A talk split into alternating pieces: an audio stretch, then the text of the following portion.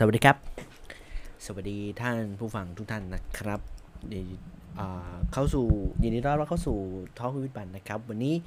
วันศุกร์ที่ 3 กันยายนนะครับ2564หลอน ขอให้เมื่อกี้เอาจริงสารภาพอัดรายการอัดรายการไปได้8นาที แม่โทรมา เออ แล้วอัดใหม่นะฮะ อันนี้คืออัดใหม่ เพราะว่า เออ ปกตินี่เคลียร์ฮะ คือคือตอนอัดนี่ไม่ไม่ไม่ให้มีอะไรมารบกวนเท่าไหร่ แต่ว่า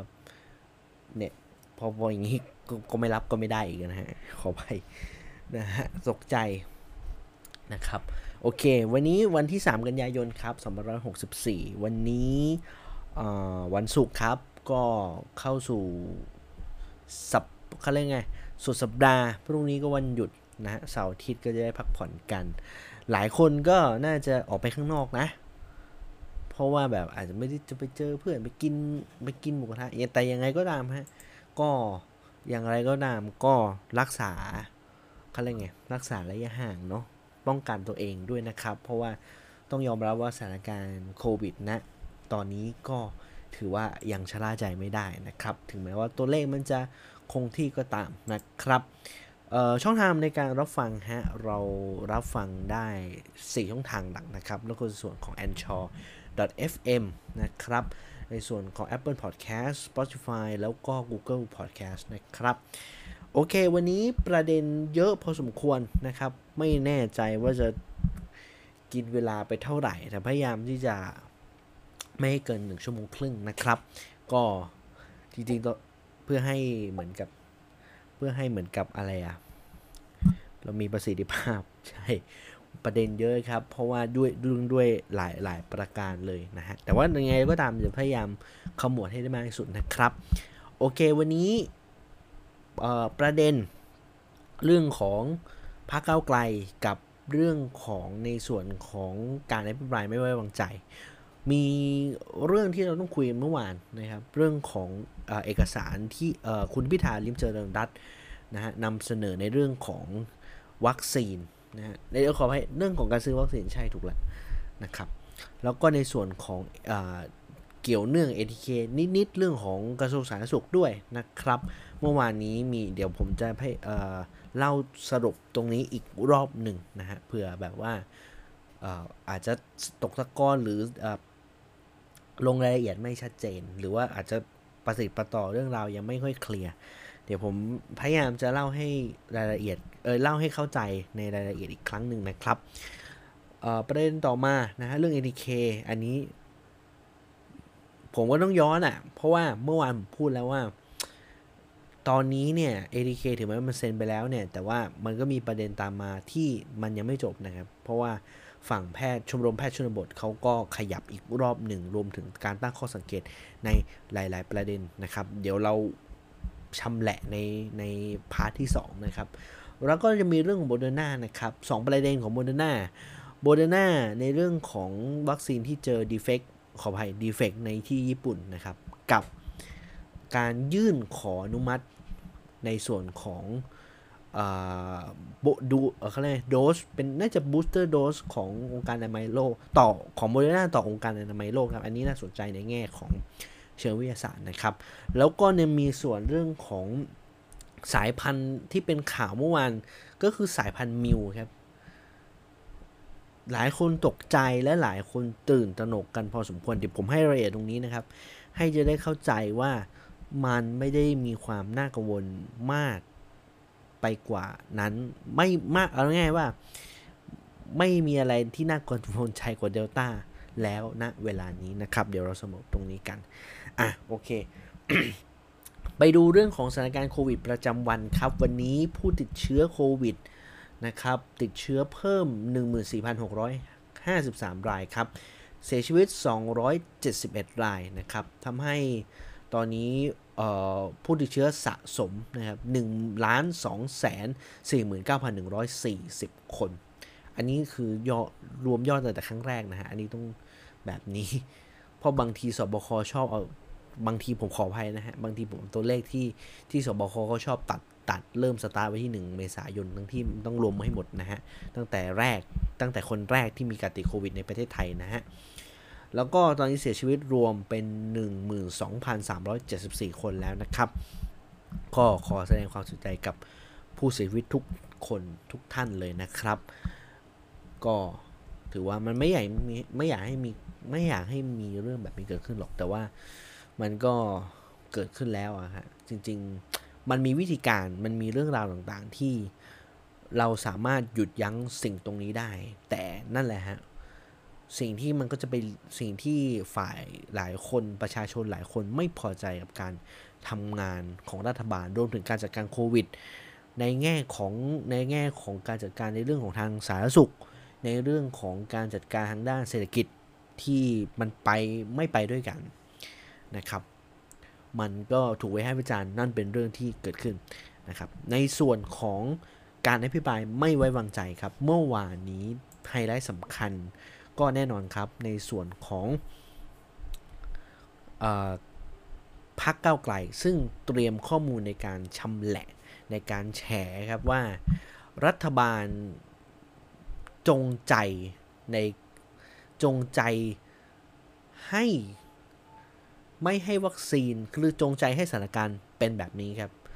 ต้องพูดแบบนี้นะครับ จงใจในหลาย ๆ ข้อซึ่ง ในเบื้องหลังวัคซีนที่คุณพิธาลิมเจริญรัตได้นำเสนอมานะครับ ก็ถือว่าผมให้คีย์หลักอยู่ 3 ข้อด้วยกันนะครับ เราเข้าประเด็นเลยนะฮะ ในการพิพายไม่วางใจครับ ประเด็นแรกเนี่ยนะฮะ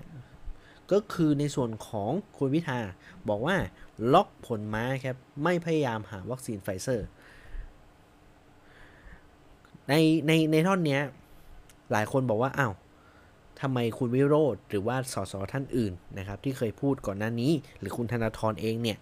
ก็เคยพูดก่อนหน้านี้ว่า การจัดหาวัคซีนในประเทศไทยที่ผ่านมามันคือการแทงม้าตัวเดียวอ่าแต่ความจริงแล้วอะฮะมันไม่ใช่การแทงม้าตัวเดียว มันคือการล็อกผลมา ย้อนคือมันต้องย้อนไปครับ คือ สิ่งที่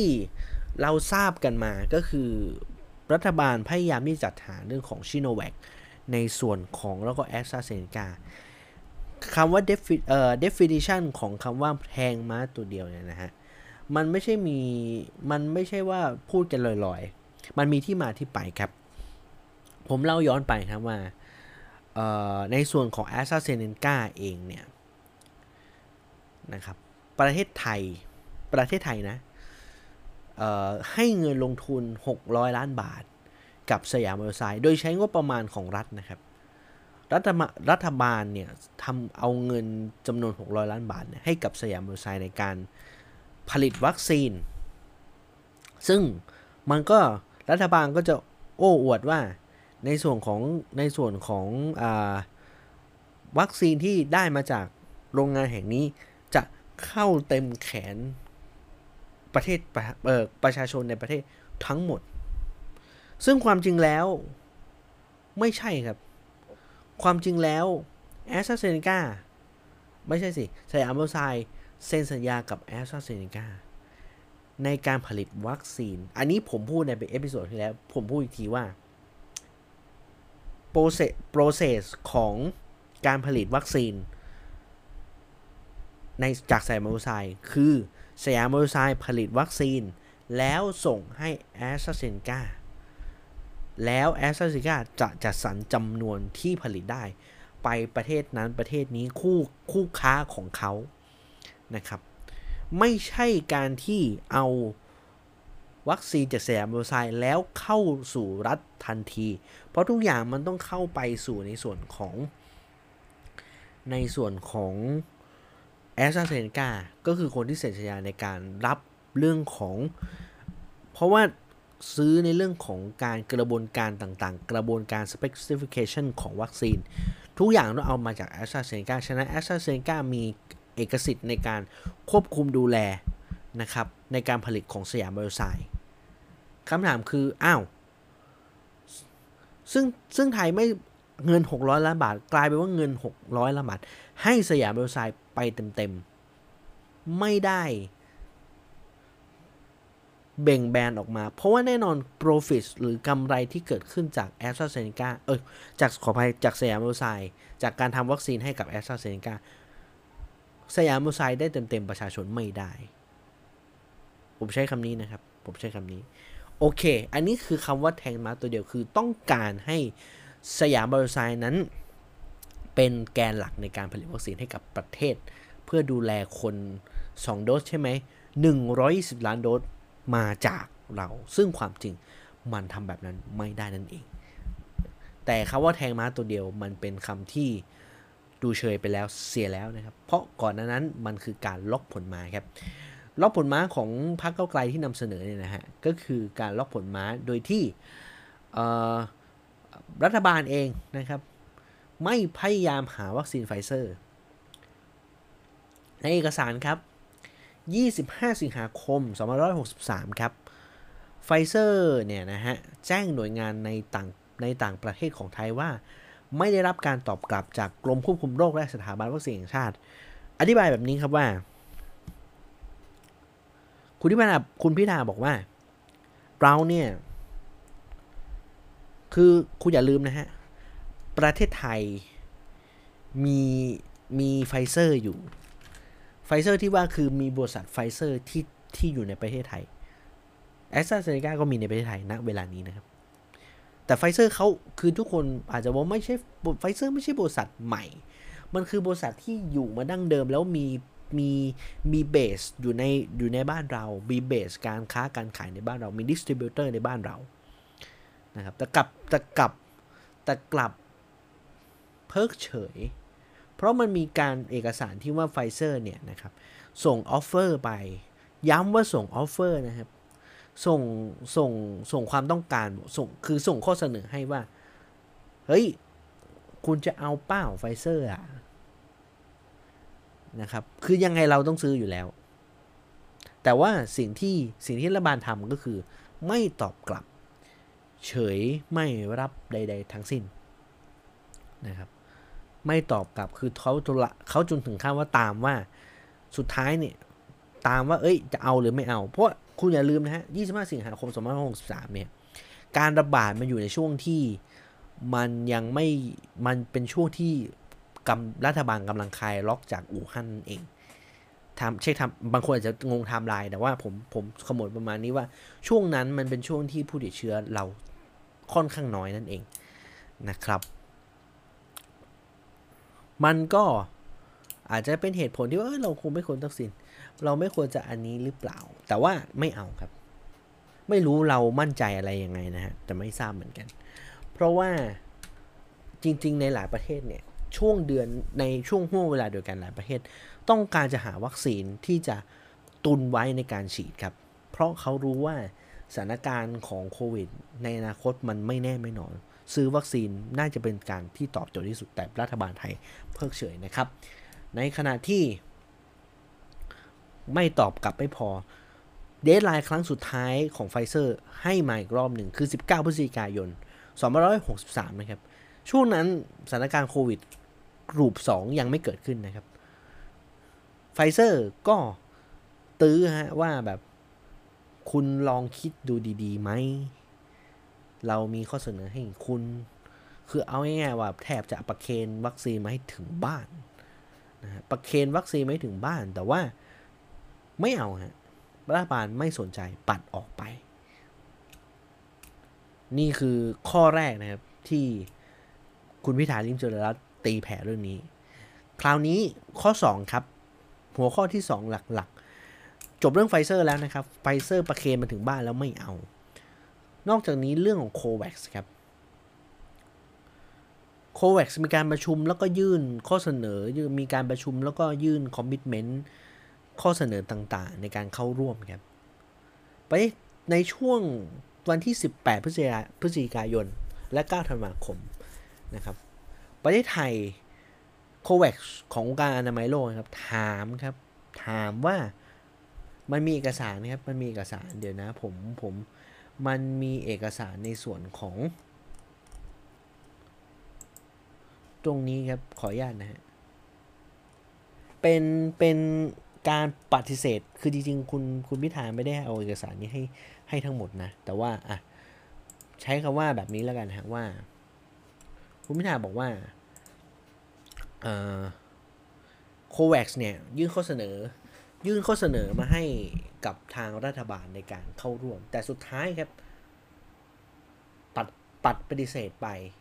ในการเคาะเดลไลน์ครั้งสุดท้าย คืออย่างที่บอกโควัคมาตามนะฮะโควัคมาตามรัฐบาลว่า เอ้ย สุดคุณจะเข้าร่วมหรือไม่เข้าร่วม สุดท้ายไทยเราไม่เข้าร่วม ตัดสินใจไม่เข้าร่วมนะครับ จนกระทั่งการระบาดในรอบที่ 3 ตั้งแต่เดือนเมษายนที่ผ่านมา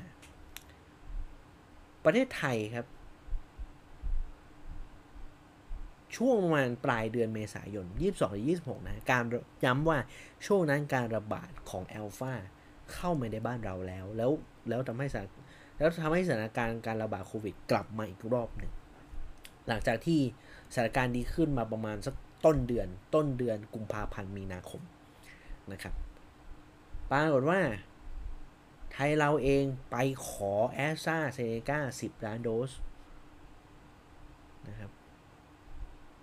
ไป คือพูดง่ายๆว่าไปไปไปไปคือไปติดต่อทางประเทศต่างๆ กัน โดยใช้วิธีการการทูตนะครับ เพื่อที่จะขอวัคซีนในส่วนของแอสตราเซเนกาหรือวัคซีนตัวอื่น โดยเฉพาะแอสตราเซเนกานะครับ ซึ่งสุดท้ายเนี่ยประเทศนั้นๆ บอกว่าจะไม่บริจาคให้กับประเทศใดประเทศหนึ่ง เขาจะเขาเอาวัคซีนตัวนั้นเนี่ย ในช่วงเมษายนเข้าโครงการ COVAX ครับ ซึ่งพอมันเข้าโครงการ COVAX ปุ๊บเนี่ย อ้าว นั้นเข้าดี เราไม่ได้เข้า COVAX ฉะนั้นวัคซีนเราไม่มีสิทธิ์ได้จากนานาประเทศนะครับ ในในในคุณพิธาไม่ได้พูดถึงเรื่องราวของวัคซีนไฟเซอร์ จากบทล็อตบริจาคของสหรัฐนะฮะ อันนี้มันมันไม่ได้มีรายละเอียดตรงนี้นะครับ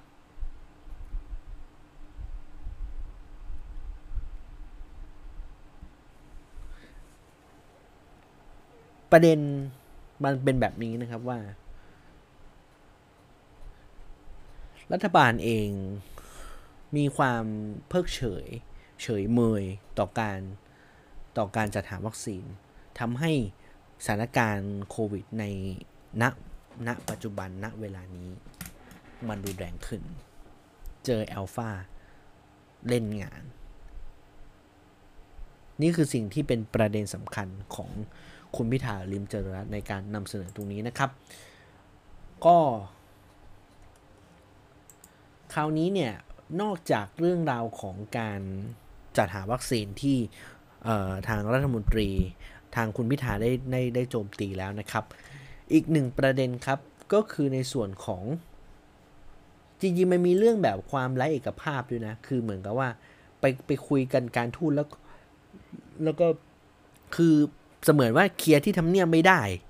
ก็ต้องไปเคลียร์ที่ก็คือเหมือนส่งเอกสารให้ให้ ให้ใช่ใช่สารัฐไปเคลียร์ผมก็ห้าพวกคุณทำงานกันยังไงล่ะอะไรอย่างเงี้ยนะฮะก็คือในกระทรวงต่างประเทศเนี่ยนะฮะกับกระทรวงสาธารณสุขเนี่ยมีปัญหาในการทำงานนะครับก็เลยรัฐบาลไทยไปติดต่อทำเนียบข่าวให้ไฟเซอร์ ให้ยกเว้นในกรณี one country one uh, one contract policy นะครับให้สามารถเกิดการเจรจา ได้ทั้งสองกระทรวงสองกระทรวงครับ และทำอย่างไม่เป็นทางการ เฮ้ยมันได้เหรอ นั่นแหละครับมันคือสิ่งที่มันผิดปกติ คือจะไม่คือให้เขาคือเราเราเคลียร์ไม่ได้ เราเคลียร์ปัญหาของเราไม่ได้กลายเป็นว่าเรายกปัญหานั้นให้ให้กับประเทศคู่ปลายทางเป็นคนเคลียร์ซึ่งมันไม่ถูกฮะบอกทำงานกันยังไงครับ นี่คือสิ่งที่คุณพิธาได้นำเสนอตรงนี้นะครับ คราวนี้นอกเหนือจากนี้ครับ มีประเด็นที่ทางฝั่งของอคุณพิธาลิมเจริญรัตพูดถึงเรื่องราวของการเรื่องของชุด ATK ครับ ชุด ATK นะครับ เป็นประเด็นเหมือนกัน เอาอันเนี้ยคือมหากราบ ATK ที่ที่เดียวเดี๋ยวผมจะนำเสนอในในในในสเตปต่อไปนะครับ แต่ว่าเออ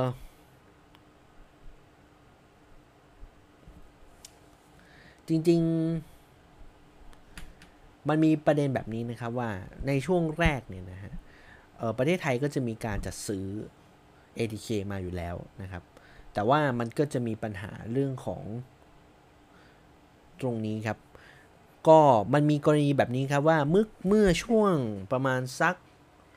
เดือนปีที่แล้วครับ ปีที่แล้วนะครับนะครับ ทางบริษัท MP Med Group เนี่ยนะฮะ ก็ เป็นคนดำเนินการเรื่องของ Rapid Test ในการนำสำหรับตรวจเชื้อโรคในส่วนของยี่ห้อ BioEasy นะครับ โดยบริษัทของทางจีนก็คือ Shenzhen BioEasy Technology จำกัดนะครับ เพราะว่ามันมีประคือทางออยแล้วก็ในส่วนของวิทยาศาสตร์การแพทย์เนี่ยนะฮะ ก็ใช้คำว่าเจอปัญหา คือมันมีการตรวจสอบแล้ว มันมีการเจอปัญหาว่า มีปัญหาเรื่องคุณภาพในส่วนของการแปลผล ในส่วนของในส่วนของอังกฤษ แล้วก็สหภาพยุโรปหรือ EU นะครับ ซึ่งก็ต้องคือเอาง่ายๆว่าต้องปัดตกไปนะครับ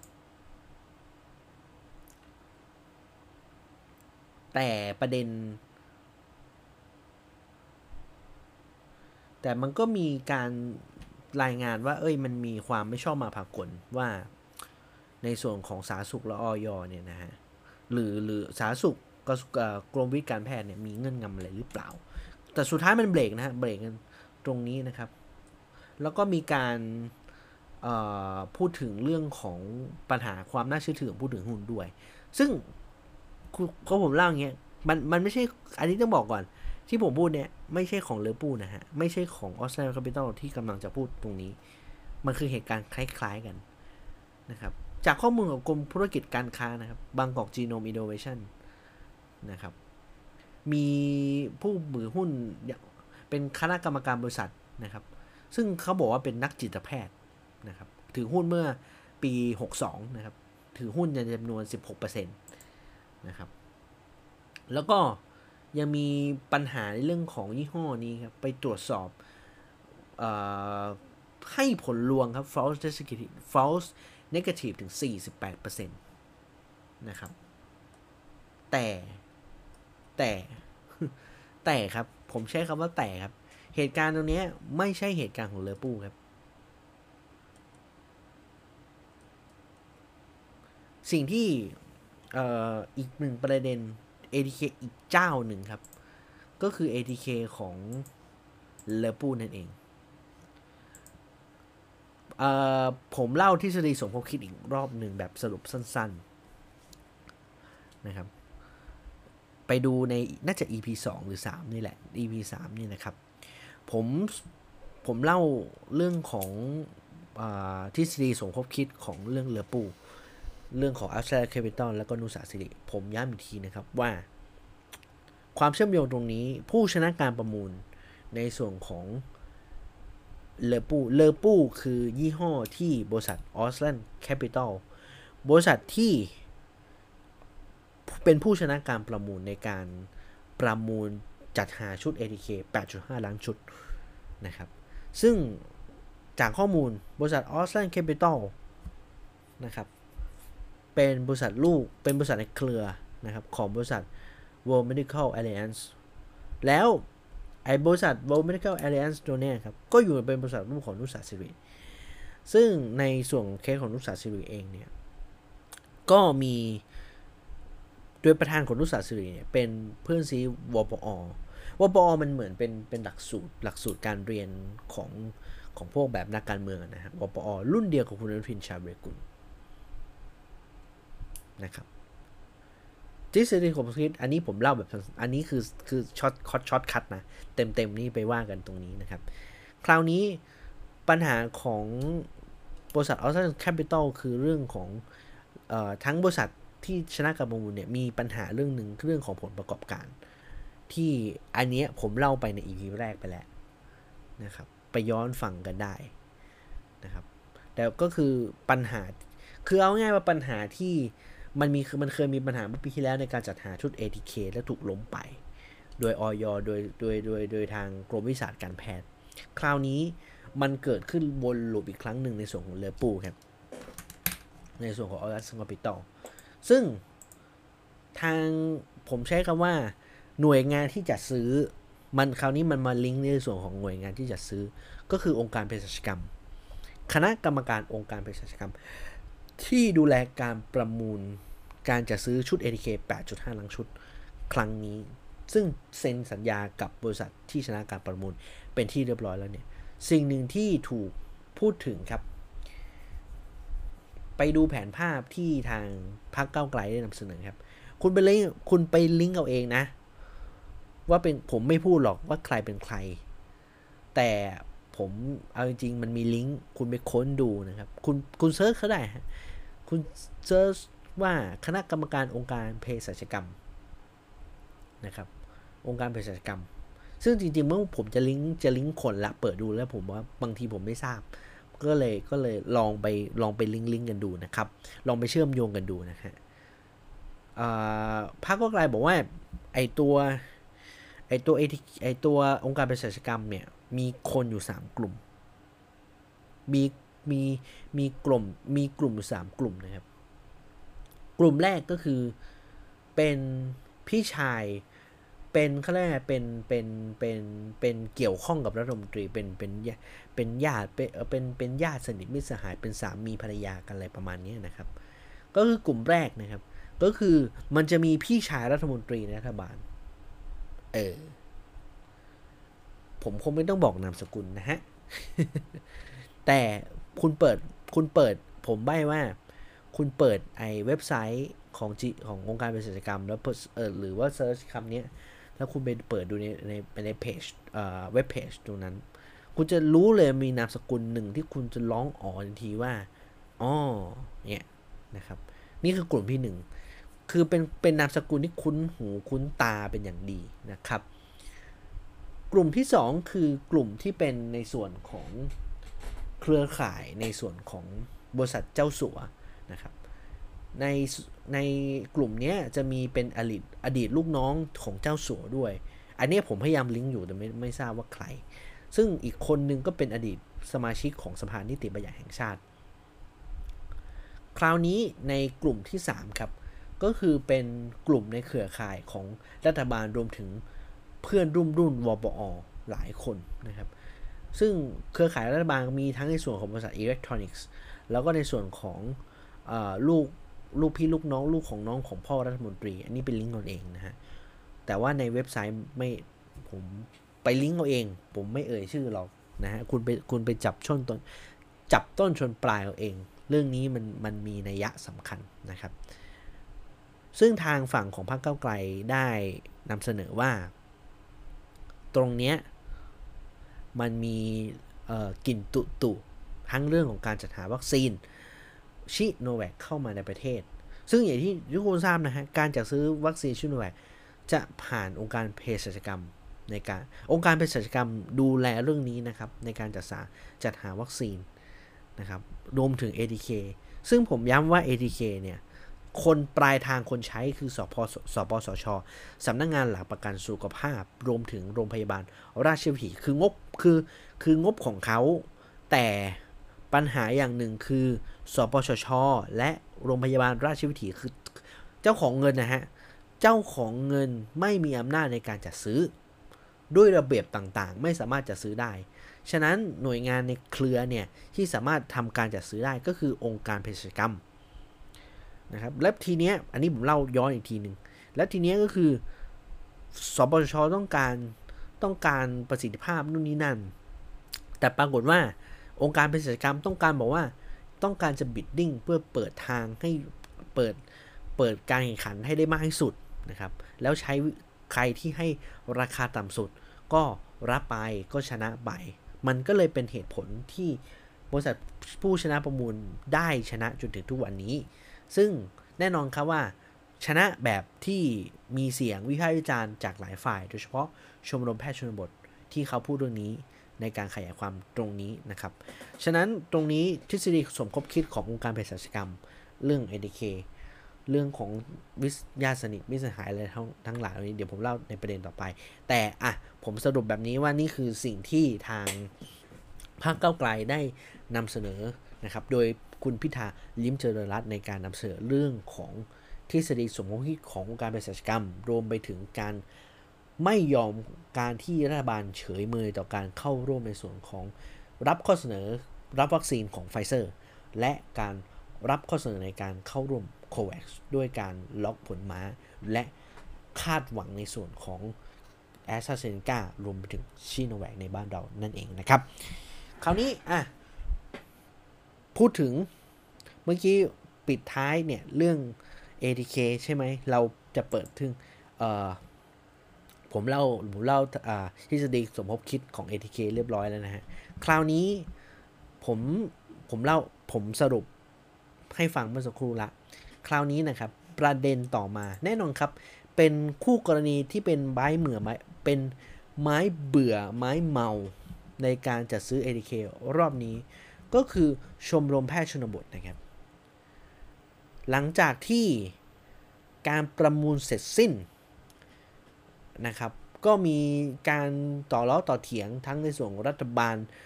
การดึงเชงกันระหว่างรัฐบาล คือพลเอกประยุทธ์นะฮะเป็นคนสั่งเบรกในการบอกว่าตั้งเงื่อนไขในการให้เอ่อ ATK เนี่ย จะต้องมีประสิทธิภาพต้องผ่าน WHO นะครับ ซึ่งมันขัด ซึ่งแน่นอนถ้านายกยืนยันคำนี้ ผู้ชนะการประมูลที่ผู้ชนะการประมูลที่ทางองค์การเภสัชองค์การเภสัชกรรมได้ได้ทำการประมูลแล้วเนี่ย จบเลยนะครับ จบตรงนั้น แต่ว่าสุดท้ายก็มีการเปลี่ยน นายกนายกรัฐมนตรีสุดท้ายยอมให้มีการจัดซื้อโดยที่ไม่จำเป็นต้องผ่านการรับรองจากองค์การอนามัยโลกนั่นเองนะครับทำให้การเซ็นสัญญาเกิดขึ้นเมื่อช่วงต้นสัปดาห์ที่ผ่านมานะครับ แต่อย่างที่ผมบอกใน EP วันจันทร์ว่า เฮ้ย มันเหมือนจะจบแล้วหรือเปล่า มันไม่จบครับ มันไม่จบแน่นอน มันมีเรื่องการฟ้องร้องเกิดขึ้นนะครับ องค์การเภสัชกรรม จะฟ้องร้องกลุ่มคนที่เกี่ยวข้องทั้งในส่วนของสปชชที่ออกมาพูด ว่ามันมีการจงใจให้เกิดการล็อกสเปคนู่นนี่นั่น หรือรวมถึงในส่วนของชมรมแพทย์ชนบทที่ออกมากล่าวหาว่าองค์การเภสัชกรรมนั้นต้องการจะล็อกสเปค หรือเอื้อประโยชน์ให้กับใครคนใดคนหนึ่งในการจัดซื้อชุด AK 8.5 ลังชุดตรงนี้หรือเปล่านะครับ ซึ่งวันนี้ ต้องบอกว่าตามไม่ติดเขาเรียกไง จี้ไม่หยุด กัดไม่ปล่อยครับ กัดไม่ปล่อยจริง ๆ วันนี้ทางแพทย์ชมรมแพทย์ชนบทครับ ได้พูดถึงในส่วนของแฉครับเขาเรียกว่าเป็นการเปิดข้อมูลชุดหนึ่งที่น่าสนใจมาก ๆนะครับ อะ ซึ่งทางชมรมแพทย์ชนบทจูหัวบรรทัดแรกครับว่า หรือนี่คือร่องรอยการส่อทุจริตขององค์การเภสัชกรรมนะครับ สิ่งที่ทางฝั่งของอชมรมแพทย์ชนบทลิงก์มาประมาณนี้นะครับ สิ่งหนึ่งที่พูดถึงครับ อะ อะเดี๋ยวนะแป๊บหนึ่งชมรมภาคชนบทนะครับบอกว่า คนที่ติดตามข่าว ATK 8.5 ล้านชิ้นนั้นจะทราบว่าบริษัทที่ยื่นประมูลและชนะการประมูลคือบริษัท a u s l a n d Capital อะ อันนี้ผมโทรผมทวนนะ ผมทวนอีกรอบหนึ่ง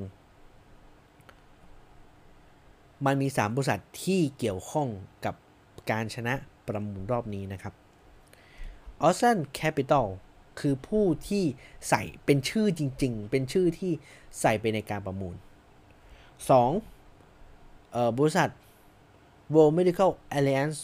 คือบริษัทที่เป็นเหมือนกับเป็นบริษัทตัวแทนของออสเตรเลียอีกทีหนึ่ง เป็นเหมือนกับมีมีเขาเรียก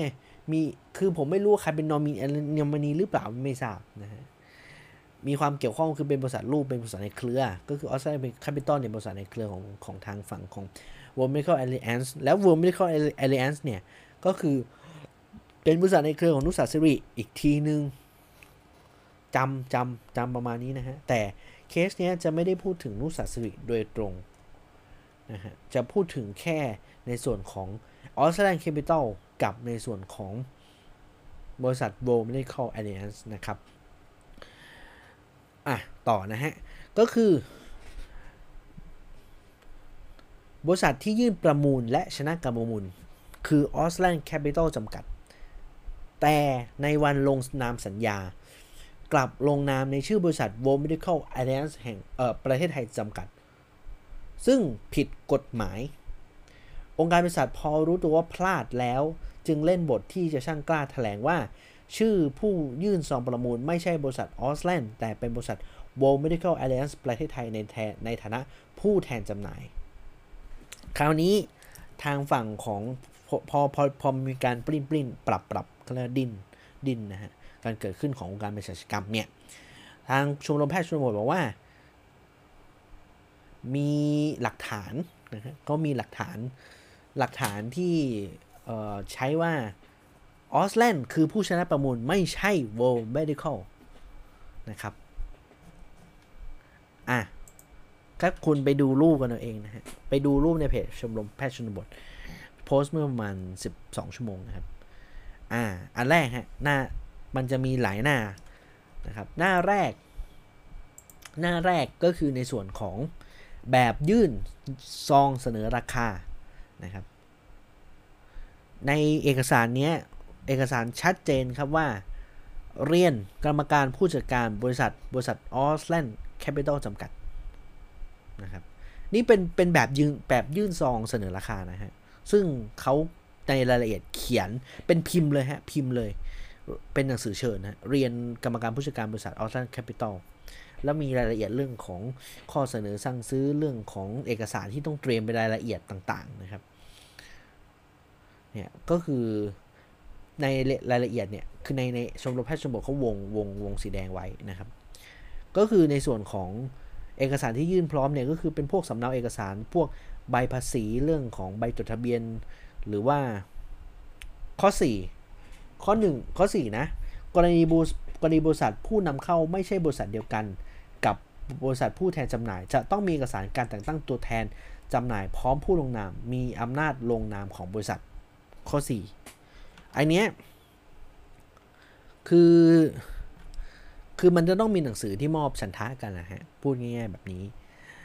เดี๋ยวเดี๋ยวผมสอดแทรกในกระบวนการให้แล้วกันนะครับเอเอกสารชุดแรกนะครับ หน้า 2 หน้า 2 เนี่ยก็คือกระดานจริง ๆอะกระดานผมเคยพูดถึงแล้ว อีกกระดานเนี้ยมันมีคนถ่ายมา แล้วก็มีคนส่งให้ในรายการของหมาแก่นะครับเจาะลึกทั่วไทย Inside Thailand นี่แหละ ไอ้ที่ผมพูดเนี่ยผม cap ไว้หมดอะเพราะว่าไปดูอะคือคือในในนั้นมันเป็นเป็นบอร์ดเป็นบอร์ดเป็นบอร์ดจดเสนอราคาฮะบอร์ดไว้บอร์ดนี่แหละนะครับซึ่งก็จะซึ่งที่ผมเคยเคยเล่าไปว่ามีบริษัทไหนบ้างที่ชนะที่มาประมูล 16 ราย แล้วแต่ละบริษัทเนี่ยนำเสนอเออเสนอราคาที่เท่าไหร่ ซึ่งอย่างที่บอกในกระดานนั้นน่ะมันเขาเขียนว่าออสแลนด์ลำดับที่ 11 นะครับ ไม่ได้ใส่ชื่อ World Medical นะครับนะครับ แล้วก็ ในในการถแถลงข่าวในเนื้อข่าวที่องค์การเภสัชกรรมลงข่าวนี่นะครับ บอกว่าในรายละเอียดบอกว่าในส่วนของคณะกรรมการเนี่ยพิจารณาแล้วเนี่ยบริษัทออสแลนด์แคปิตอลคือผู้ผู้เสนอราคาต่ำสุดนะครับโดยเสนอราคาต่ำกว่าวงเงินที่สปสชสปสชตั้งไว้ เออ เออ นั่นสิ ฉะนั้นแน่นอนครับ อันนี้คือ คือไปดูในรูปเอง คือ คือ อะ ทางฝั่งของชมรมชมรมแพทย์ชนบทเขาก็ให้ข้อมูลประมาณนี้นะครับ อ่าเนี่ยสามข้อสามรูปที่แนบมานะครับ เขาบอกเมื่อเป็นประเด็นแบบนี้เนี่ยเออผมที่บายข้อแรกนิดหนึ่งขออภัยขออภัยขออภัยขออภัยผมที่บายข้อแรกก่อน ที่บอกว่าข้อสี่คือคือข้อสี่ที่เขาวงเนี่ยนะฮะก็คือในกรณีที่บริษัท ผู้นำเข้าไม่ใช่บริษัทเดียวกัน กับบริษัทผู้แทนจำหน่าย จะต้องมีเอกสารแต่งตั้งตัวแทน ซึ่งในส่วนของชมรมชมรมแพทย์ชนบทบอกว่าเฮ้ยคุณไม่ได้ยื่นมาวันนั้นนะคือคุณคือไม่มีเอกสารในการแต่งตั้งตำแหน่งตัวแทนจากบม medical ก็คือใช้มันมันก็เลยใช้ในชื่อของ a u s l a n d Capital ในการในการยื่นประมูลนะครับ คราวนี้ชมรมแพทย์ชมบอกก็บอกว่า ก็ทำการที่โพสต์ออกมาเนี่ยก็ขอเรียกร้องครับ ให้โรงพยาบาลราชวิถีในฐานะผู้แทนหน่วยบริการของสปสช ในฐานะผู้จ่ายเงินงบประมาณซื้อ ATK ของกระทรวงสาธารณสุข ในฐานะคณะกรรมการกำหนดแผนที่เป็นผู้รับรองและกำหนดสเปค ในส่วนของกรมบัญชีกลางในฐานะผู้คุมกฎและสำนักงานตรวจเงินแผ่นดิน ได้เร่งตรวจสอบข้อเท็จจริงในเรื่องนี้ครับว่าผู้ประมูล เป็นคนละลายกับผู้ลงนามในสัญญาให้ละเอียดนะครับ โดยเร็วว่าเป็นการกระทำที่ผิดกฎหมายและเอื้อเอกชนหรือไม่ รวมถึงการมีการแก้ไขเอกสารจากการประมูลเพื่อสร้างหลักฐานเท็จหรือไม่ และควรมีการอายัดและเปิดเอกสารทั้งหมดเพื่อตรวจสอบอย่างด่วน ATK ล็อตนี้นอกจากมีความคลังแคลงสงสัยในคุณภาพแล้ว หากยังมีการประมูลที่ผิดที่ขาดขออภัยที่ขาดคำอธิบายด้วย ยิ่งจะเป็นตราบาปกำลังสองของรัฐบาลและกระทรวงสาธารณสุข ที่ไม่ควรเกิดขึ้น องค์การเภสัชกรรมเคยเป็นองค์กรแห่งความหวังของเราชาวแพทย์ชนบทและสังคมไทย มิควรต้องหมู่มัวหมอง เพราะการบริหารที่ไม่ตรงไปตรงมา โดยผู้อื่น โดยโดยผู้บริหารไม่กี่คน สังคมไทยและรัฐบาลต้องร่วมกันทำความจริงให้กระจ่างโดยเร็วผมพูดอย่างนี้นะฮะ เคสเนี้ยอาจจะไม่เข้าใจกัน แต่ว่าผมผมยกตัวอย่างเคสตัดดี้ให้ฟังฮะเออเวลาที่ อะ เอาอย่างนี้ เวลาผมซื้อซื้อของสักอย่างหนึ่ง โอ้ยเครื่องมือเหอะ ใกล้ตัวฮะ มันเป็นเรื่องที่ใกล้ตัวมาก เอ่อ แน่นอนครับ การซื้อโดยระเบียบ ระเบียบของราชการบ้านเรา เท่าที่เข้าใจ การซื้ออุปกรณ์อย่างเงี้ย การซื้อจะต้องผ่านตัวแทนประเทศไทย สมมติว่าคุณจะซื้อวัคซีนไฟเซอร์นะครับ คุณจะต้องจัดซื้อวัคซีนไฟเซอร์ในนามไฟเซอร์ประเทศไทย หรือตัวแทนผู้จัดจำหน่าย distributor ในประเทศไทย อย่างอย่างเคสของ โมเดอร์นาบ้านเราเราเซ็นกับ Zuellig Pharma นะครับ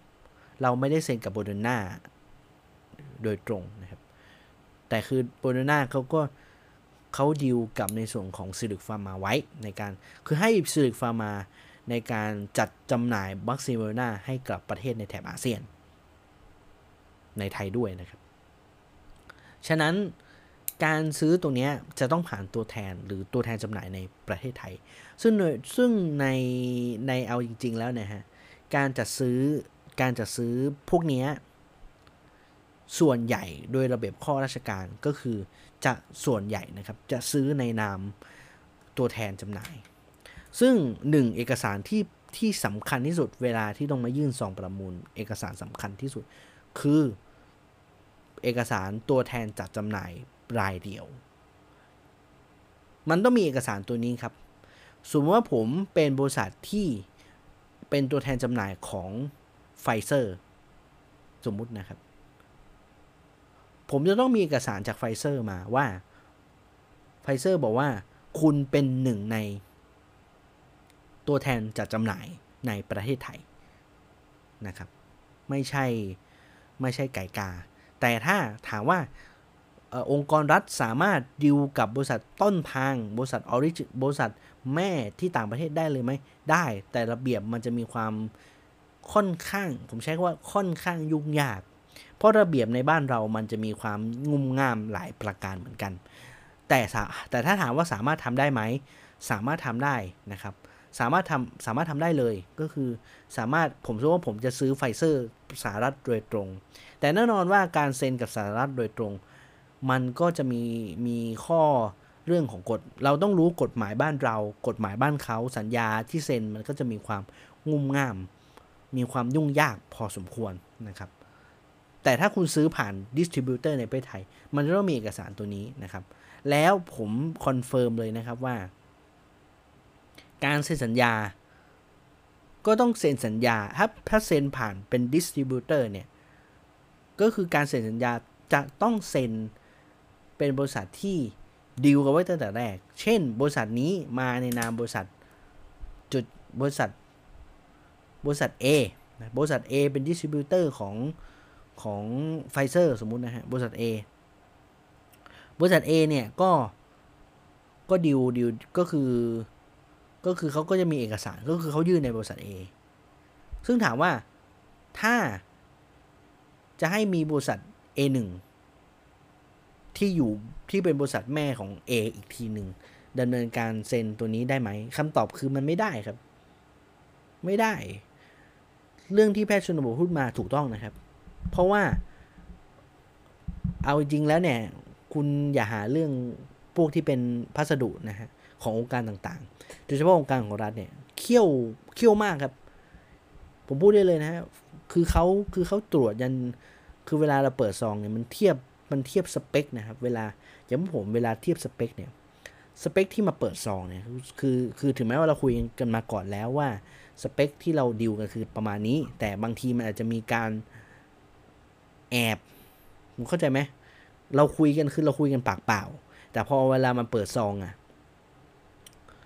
ลดสเปคเราเงี้ยซึ่งถ้าเราเขียนสเปคมาประมาณนี้แล้วเราลดก็ถือว่าไม่ผ่าน เปิดซองไม่สำเร็จนะครับ ฉะนั้นกฎเกณฑ์ต่างๆ มันถูกเขียนไว้แล้ว แล้วอยู่ๆคุณจะบอกว่าพอถึงวันที่คุณเปิดซอง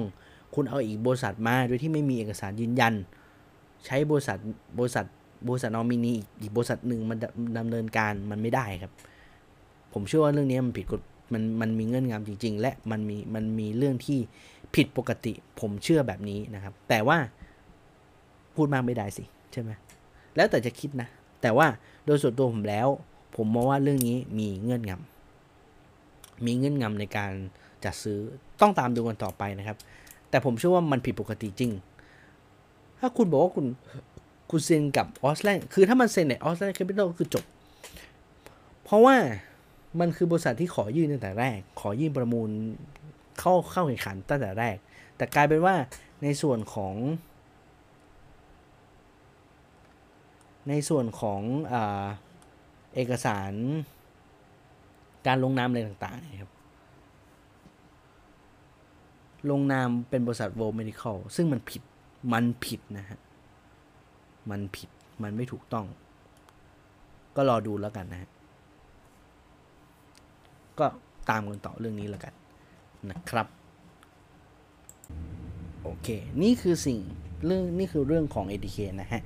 ก็ตามกันต่อแล้วกันว่าชมรมชมรมพระชมบทเขาจะยังไงต่อนะฮะเออการขยับเออเขาเรียกไงอพอจะขยับอย่างไร เพราะในเมื่อโอ้ชมรมแพทย์ชมบทที่กัดไม่ปล่อยจริงๆนะฮะ ตามกันต่อแล้วกัน แต่ว่าในในส่วนของกระบวนการแจกจ่ายในส่วน ATK เริ่มมีคือ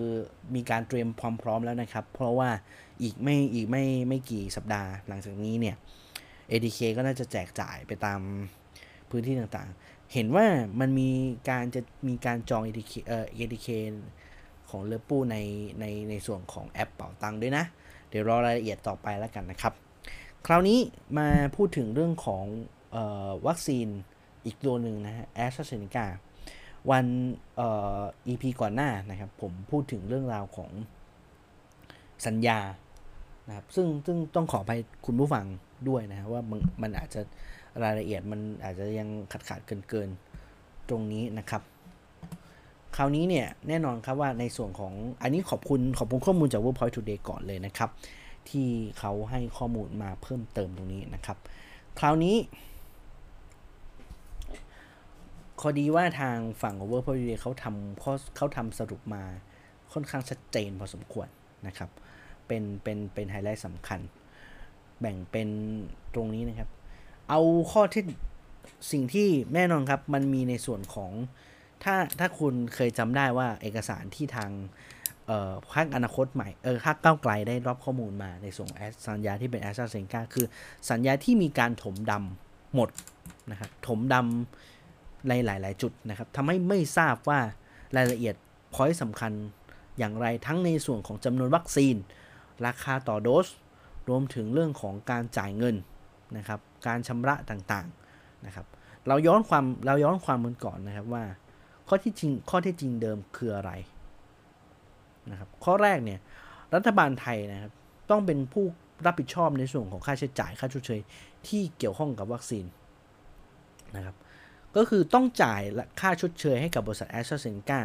กรณีผลิตวัคซีนออกมาแล้วขาดทุน เว้นกรณีที่ราคาเกิน 10 เหรียญต่อโดส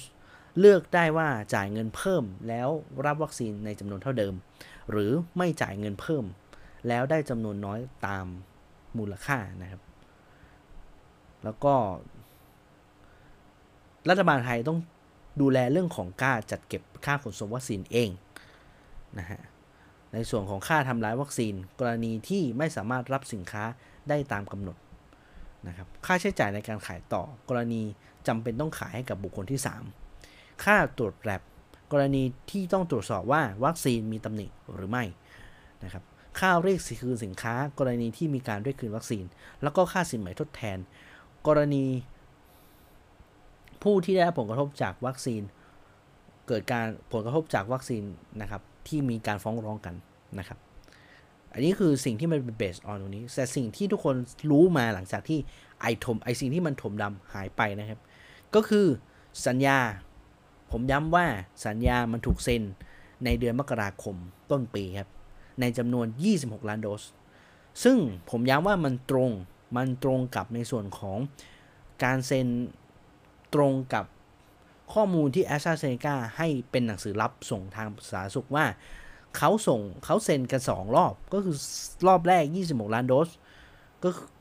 ก็ก็คือเซ็นเมื่อมกราคมนะครับ 64 แล้วก็เซ็นรอบ 2 คือ 35 ล้านโดส ในเดือนพฤษภาคม 64 ซึ่งสัญญาที่มีการเปิดเผยกันมันคือการเซ็นสัญญารอบแรกนะครับ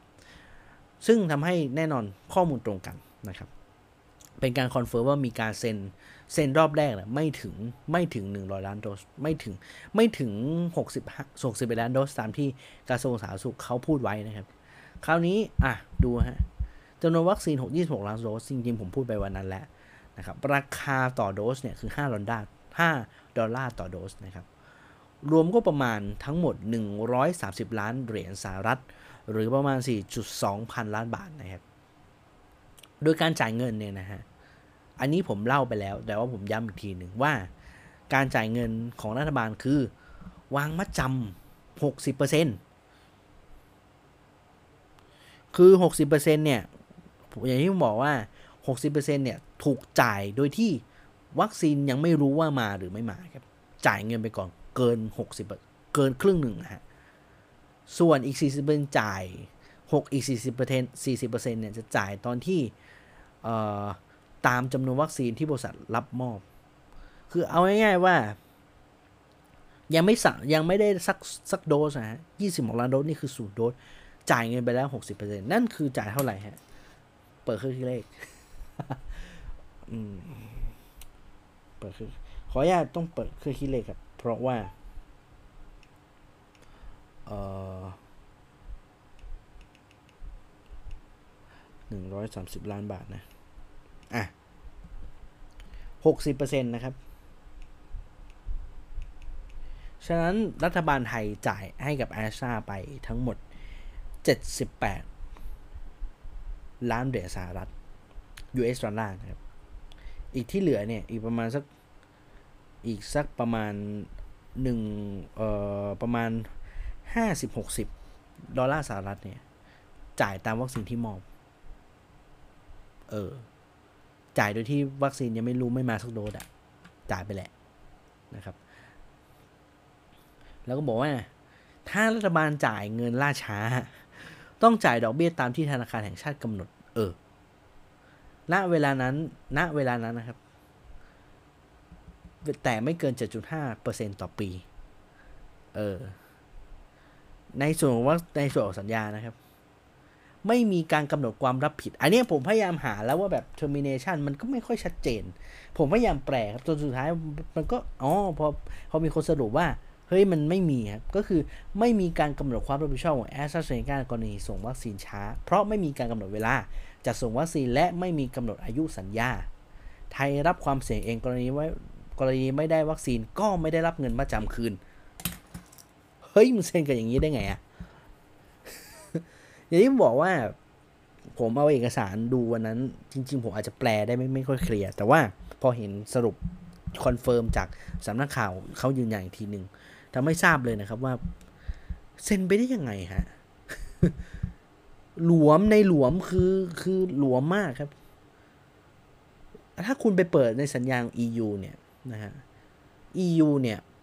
ข้อหนึ่งที่ชัดเจนที่สุดคือเขากำหนดเรื่องของตัวเลขการส่งวัคซีนแต่ละเดือน เอาตรงนี้พอ เราจะไม่พูดถึงว่าเรื่องส่งช้าต้องเสียเท่าไหร่นะครับ เอาแค่ข้อนี้ข้อนี้คือ คือก็จบละ เพราะคุณต้องส่งตามนี้ แล้วคือแน่นอนว่า จุดเนี้ยพอมันเป็นแบบนี้ปั๊บเนี่ย ถ้ามันมีปัญหาณเวลาเนี้ยคุณได้ทำการทำได้แค่อ้อนวอนแอสตราเซนกาคุณจะไปบีบ อย่างที่ผมบอกเมื่อ EP ก่อน คุณจะไปบีบคอแอสตราเซนกาว่ามึงส่งวัคซีนมาให้ให้ฉันนะ ส่งวัคซีนมาให้ ไม่ได้ครับ ไม่ได้นะครับ เพราะว่าในสัญญาคุณไม่ได้ระบุไว้ แล้วคือสัญญาเนี่ยเหมือนแบบว่า เหมือนคุณแทบจะแค่เอาง่ายเหมือนเอาเงิน 130 130 ล้านเดสหรัฐเนี่ยประเคนให้ ประเคนให้แอสตราเซนกาเอาง่ายเจ็ดหมื่นเจ็ดสิบแปดล้านเหรียสหรัฐอะคุณเอาเงินเจ็ดสิบแปดล้านเหรียญสหรัฐให้ไปแบบเพียวๆ โดยที่คือเป็นการมัดจำเขาอะซึ่งถามว่าเขาสามารถเบี้ยวคุณได้ไหม เขาสามารถเบี้ยวคุณได้ทันทีครับ คุณนึกภาพออกว่า ในเมื่อเขาไม่ได้กำหนดไทม์ไลน์ให้คุณว่า เออคุณต้องส่งวันที่เท่าไหร่ ฉะนั้นเขาส่งส่งคุณเขาแบบโอ้ยอยากส่งให้ประเทศนู้นนู้นดีกว่า บนนั้นบนไอประเทศนั้นแม่งจี้คอละเพราะว่าเราไปเซ็นเขาไว้นู่นนี่นั่น แต่พอมันเป็นอย่างเงี้ย เราก็เซ็นเขาไม่ได้ บีบคอมคือ คือเขาเบี้ยวคุณง่าย เบี้ยวคุณได้เลยนะครับ และผมเชื่อว่าบริษัทหลายบริษัทเอง ผมผมผมเชื่อว่าหลายบริษัททำงานตาม TOR ทำงานตามสัญญา ร้อยทั้งร้อยครับ สมมุติว่าผมบอกว่า ผมอยากจะให้คุณมา maintenance เครื่องมือสักเครื่องหนึ่ง แต่ณเวลานั้น คุณไม่ได้ระบุอะไรเลยว่า อะ สมมุติว่า คุณสมมุติว่าคุณบอกว่า วารันตีหนึ่งปี การเสียการ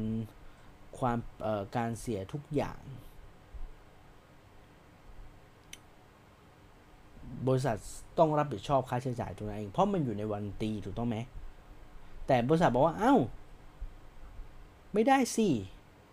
แต่ข้าส่งคุณไม่เขียนนะคุณไม่เขียนว่าวารันตีไม่มีการรับประกันเกิดขึ้นคำถามคือคุณเสียคุณต้องจ่ายตังค์ครับ เพราะ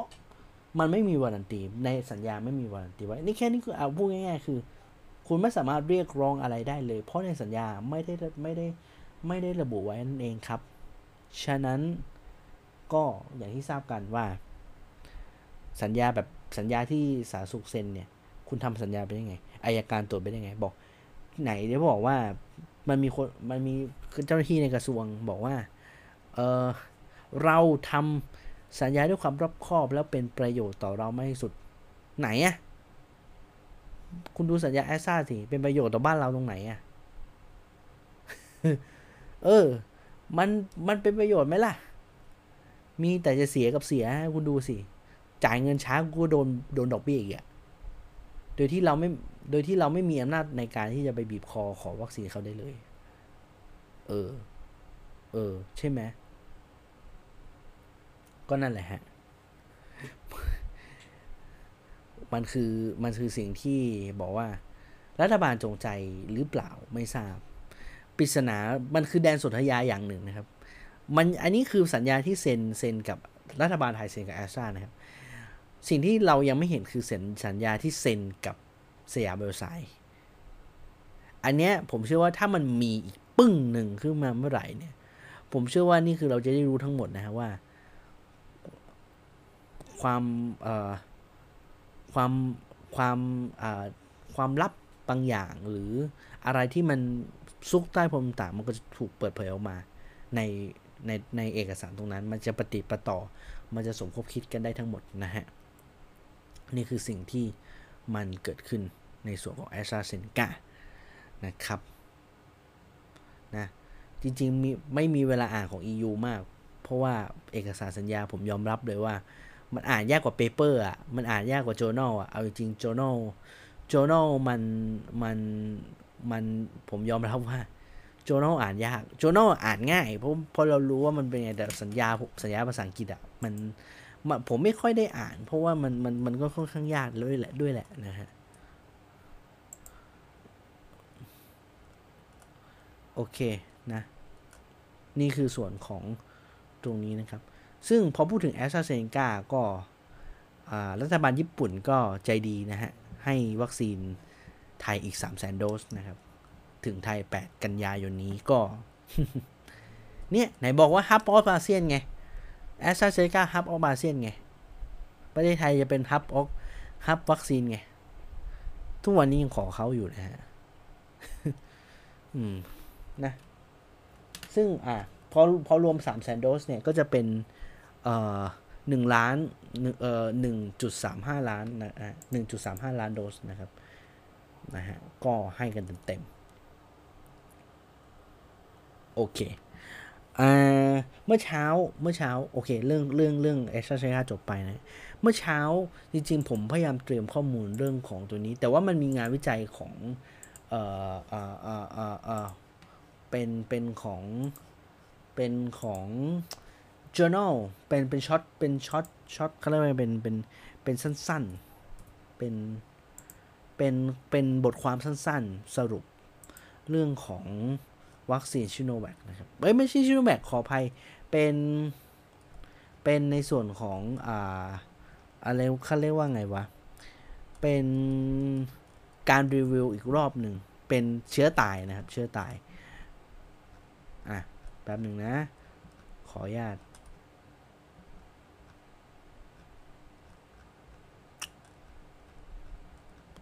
ก็คืออะเดี๋ยวเดี๋ยวทำไมมันมันหาไม่เจอล่ะคะ แป๊บหนึ่งนะครับเออเนี่ยเป็นเป็นเอ่อ L จริงๆ มันเป็น L L E J M ก็คือจริง ๆ มันคือ Newland Journal of the Medicine นะครับ เป็น เป็น เป็นเขาเรียกว่าเป็น เป็นสำนัก เป็นวารสารทางด้านการแพทย์นะครับ ของของอังกฤษนะตีพิมพ์ เมื่อวันที่ 2 2 กันยายนก็คือเมื่อวานนะครับนะหัวข้อนี่ต้นหัวข้อนี่ อันนี้จากใครใครเขียนนะอันนี้เป็นเป็นของ อ่าผมเปิด PDF สิ เป็นของอ่า a n d r e s เอ่อ Analyze Wider Smith นะฮะ นะฮะ เป็นด็อกเตอร์ทางด้าน medical แล้วก็คิมมอฮมอฮอลแลนด์นะครับมอฮอลแลนด์ เป็นน่าจะเป็นเดี๋ยวเดี๋ยวเดี๋ยวเดี๋ยวเดี๋ยวเดี๋ยวสักครู่อะ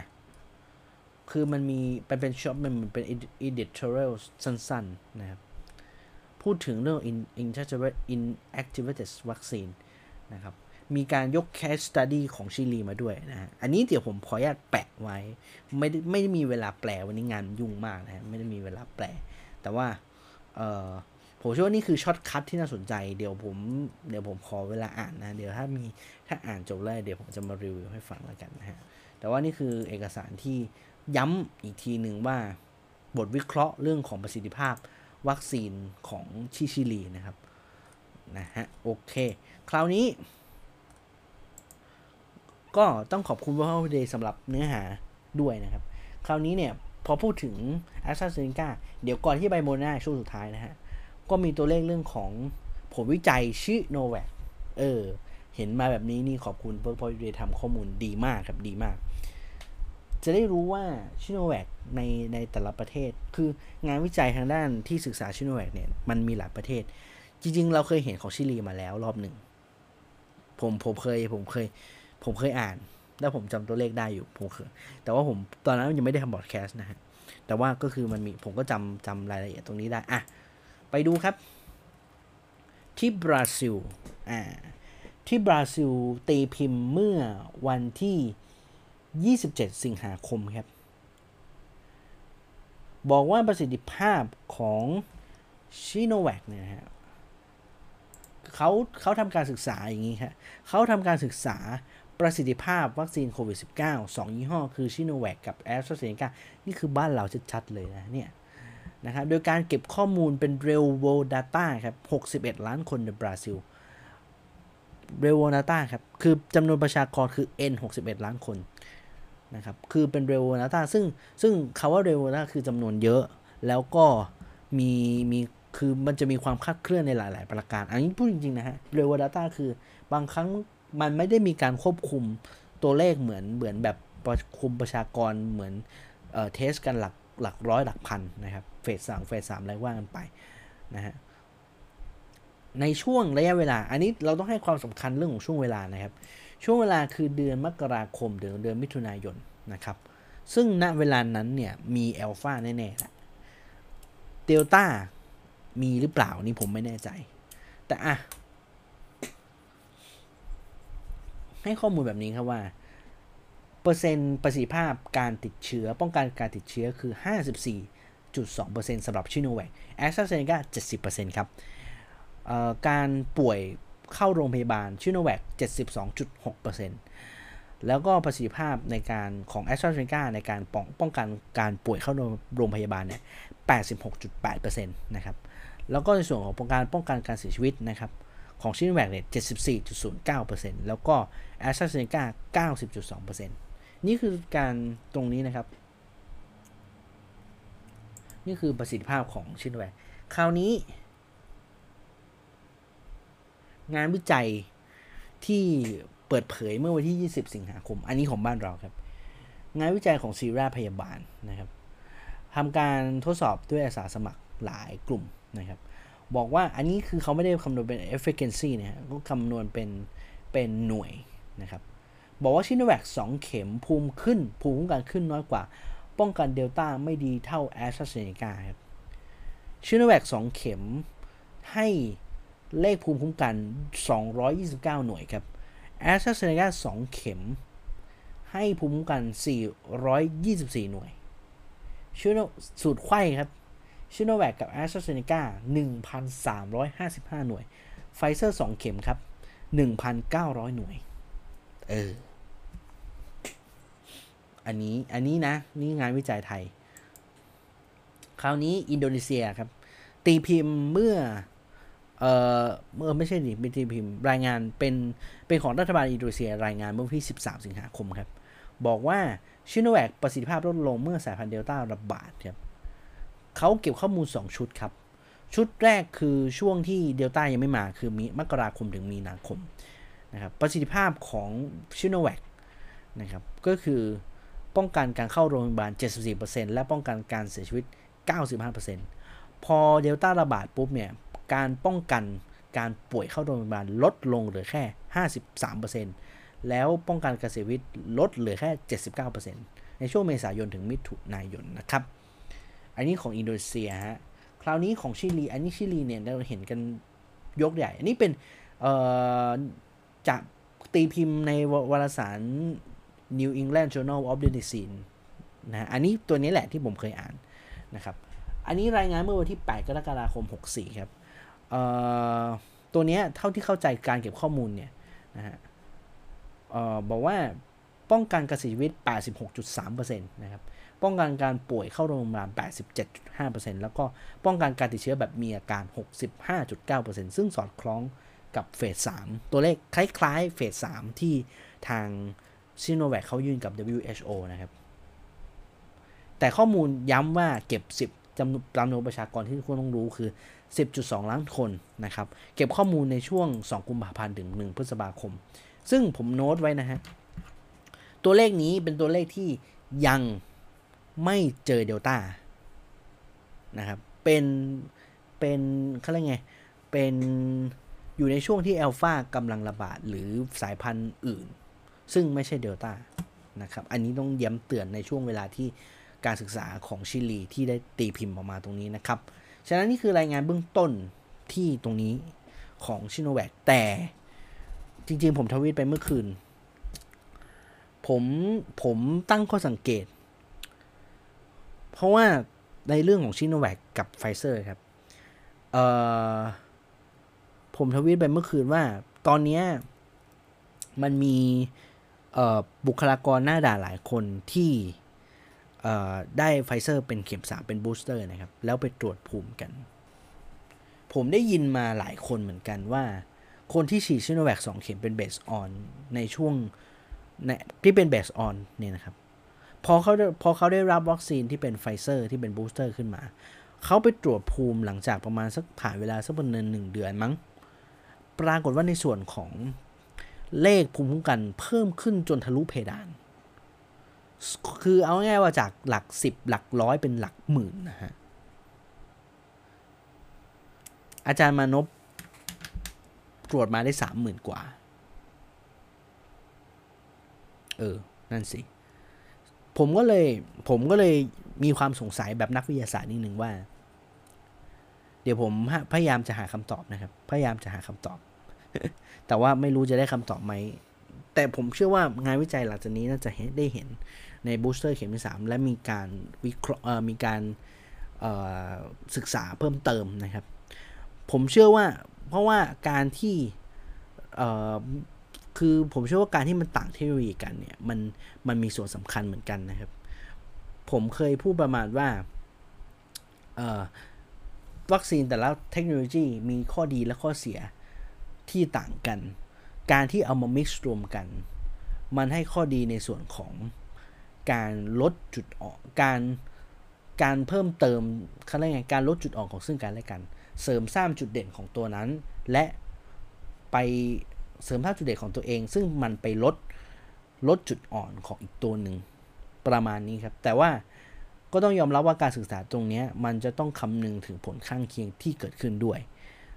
นะครับ ซึ่งบ้านเราก็ค่อยไข้แบบที่ที่เขาก็เชื่อว่าไม่มีผลกระทบต่อสุขภาพ อันนั้นก็เรื่อง แต่มันก็แปลกจริง คือมันต้องต้องศึกษากันในเฟสสามก่อนหรือเปล่า อันนี้ผมไม่แน่ใจ แต่ว่าอะ มันก็เขาก็บอกว่าเขาฉีดไปประมาณหนึ่งล้านห้าแสนคนแล้ว ชวนไม่ได้ เออ นั่นสิ ฉะนั้นมันก็อาจจะผิดวิผิดวิสัยผิดวิธีไปหรือเปล่านี่ผมก็แล้วแต่จะอันนี้ละกันนะฮะ แล้วแต่จะวิเคราะห์ละกันนะครับ แล้วก็เรื่องของชินแวกก็ประมาณนี้ละกัน นะแต่ผมเขาตั้งข้อสังเกตนะ เพราะว่าภูมิคุ้มกันสูงมากเลย สูงกว่าชิโนแวคสองเข็มด้วยซ้ำนะฮะเออ น่าสนใจ โอเค โอเค โอเค โอเค อะ มาเรื่องสุดท้ายครับ วันนี้เราพูดถึงเรื่องโบโดนา ขออภัย วัคซีนโมเดอร์นาที่จองจองกันมาเมื่อไหร่ไม่รู้นะฮะล็อตล็อตแรก โดสแรกมาเมื่อไหร่ไม่รู้ แต่ว่าสิ่งที่เป็นประเด็นสำคัญครับ ก็คือในส่วนของ เมื่อวานนี้ครับ เป็นเรื่องของ booster เมื่อผมไม่เคยเล่า แต่ว่าผมจะเล่าเล่าเล่าหลายทีแล้วแต่ไม่มีโอกาสได้เล่า วันนี้ก็มีโอกาสนิดนึงนะครับ ก็คือเรื่องของอ่า โมเดอร์นาครับโมเดอร์นาเขามีทะเบียนการค้า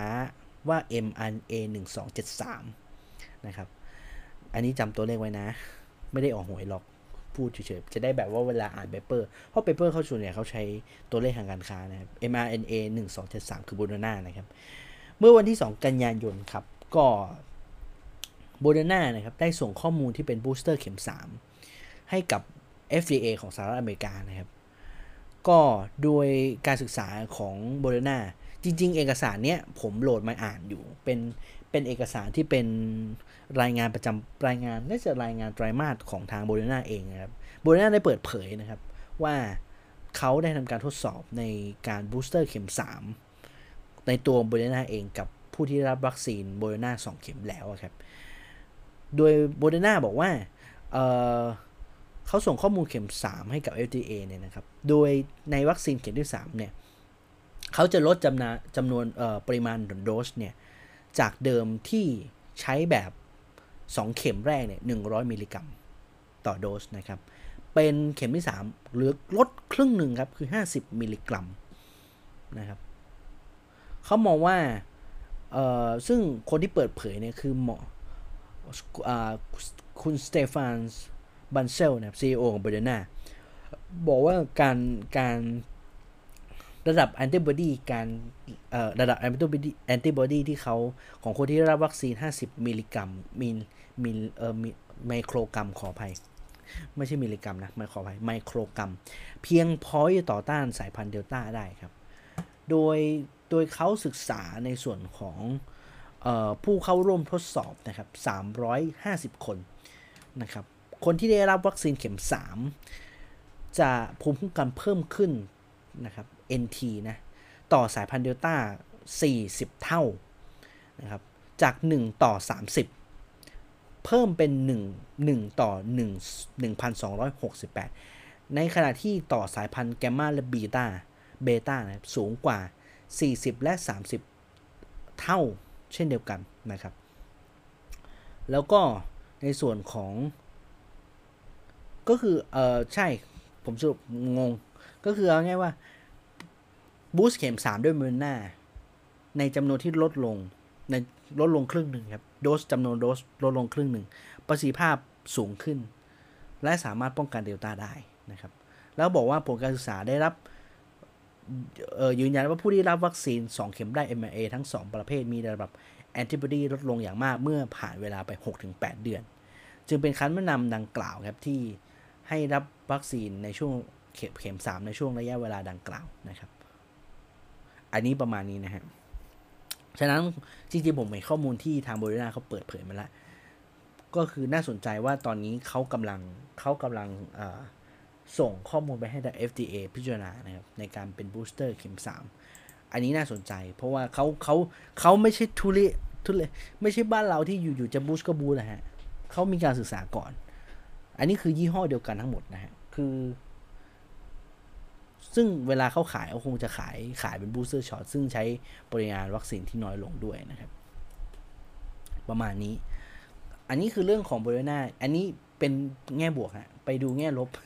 จะว่าแง่ลบคงไม่ถูกหรอกนะฮะสองประเด็นที่เกิดขึ้นที่ญี่ปุ่นนะครับ สิ่งแปลกปลอมนะครับ หลังจากที่มีการรายงานที่ญี่ปุ่นนะครับว่าเจอสิ่งแปลกปลอมในส่วนของในในสิ่งแปลกปลอมในวัคซีนโบโรนาที่ญี่ปุ่นนะครับปรากฏว่าญี่ปุ่นก็ทำการตรวจสอบนะครับ โดยใช้เวลา 5 วันนะครับในการเคลียร์ปัญหาตรงนี้ ปรากฏว่าทางเจ้าหน้าที่ญี่ปุ่นทำการตรวจสิ่งแปลกปลอมในวัคซีนโบโรนา ทั้งหมดเนี่ยนะฮะ39ขวดนะครับในในในสถานที่ฉีดวัคซีน 8 แห่งใน 5 จังหวัดนะครับ ซึ่งจากประเด็นตรงนี้นะครับ จากสิ่งแปลกปลอมสิ่งแปลกปลอมที่เกิดขึ้นทำให้มีผู้เสียชีวิตจากเคสเนี้ยสองคนนะครับ ซึ่งก็พอหลังจากที่ไปตรวจสอบนะครับ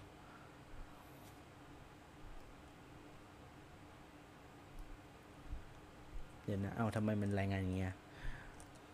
พอไปตรวจสอบแล้วครับ ปรากฏว่า ตัวของ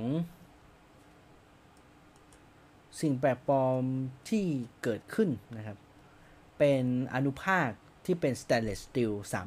316 นะครับ มาจากกระบวนการจากสายพานการผลิตนะครับ ก็ อันนี้คือการสอบสวนที่เกิดขึ้นแล้วนะครับ ก็ ถือว่านี่คือสิ่งที่เกิดขึ้น แต่ว่ามันก็มีประเด็นต่อมาของเบอร์เดน่าอีกรอบหนึ่งนะฮะก็คือเจออีกล็อตนะฮะเมื่อวันที่1นนะครับ ก็หลังจากที่เจอสิ่งแปลกปลอมโลหะแล้วเนี่ยคราวนี้เจออีกรอบหนึ่งครับ ก็คือที่ญี่ปุ่นเหมือนกันนะครับเจ้าหน้าที่บอกว่าเภสัชกรเห็นอนุภาคสีดำหลายอนุภาคในวัคซีนขวดหนึ่งระหว่างการตรวจหาสิ่งแปลกปลอมก่อนใช้วัคซีนครับ ซึ่งเกิดเหตุที่จังหวัดคานากาวะ และมีวัคมีประชาชนที่ได้รับวัคซีนล็อตนี้ไปแล้วเนี่ย3,790 คนนะครับ ทั้งนี้วัคซีนส่วนที่เหลือในล็อตนี้ถูกระงับการใช้งานเป็นที่เป็นที่เรียบร้อยแล้วนะครับ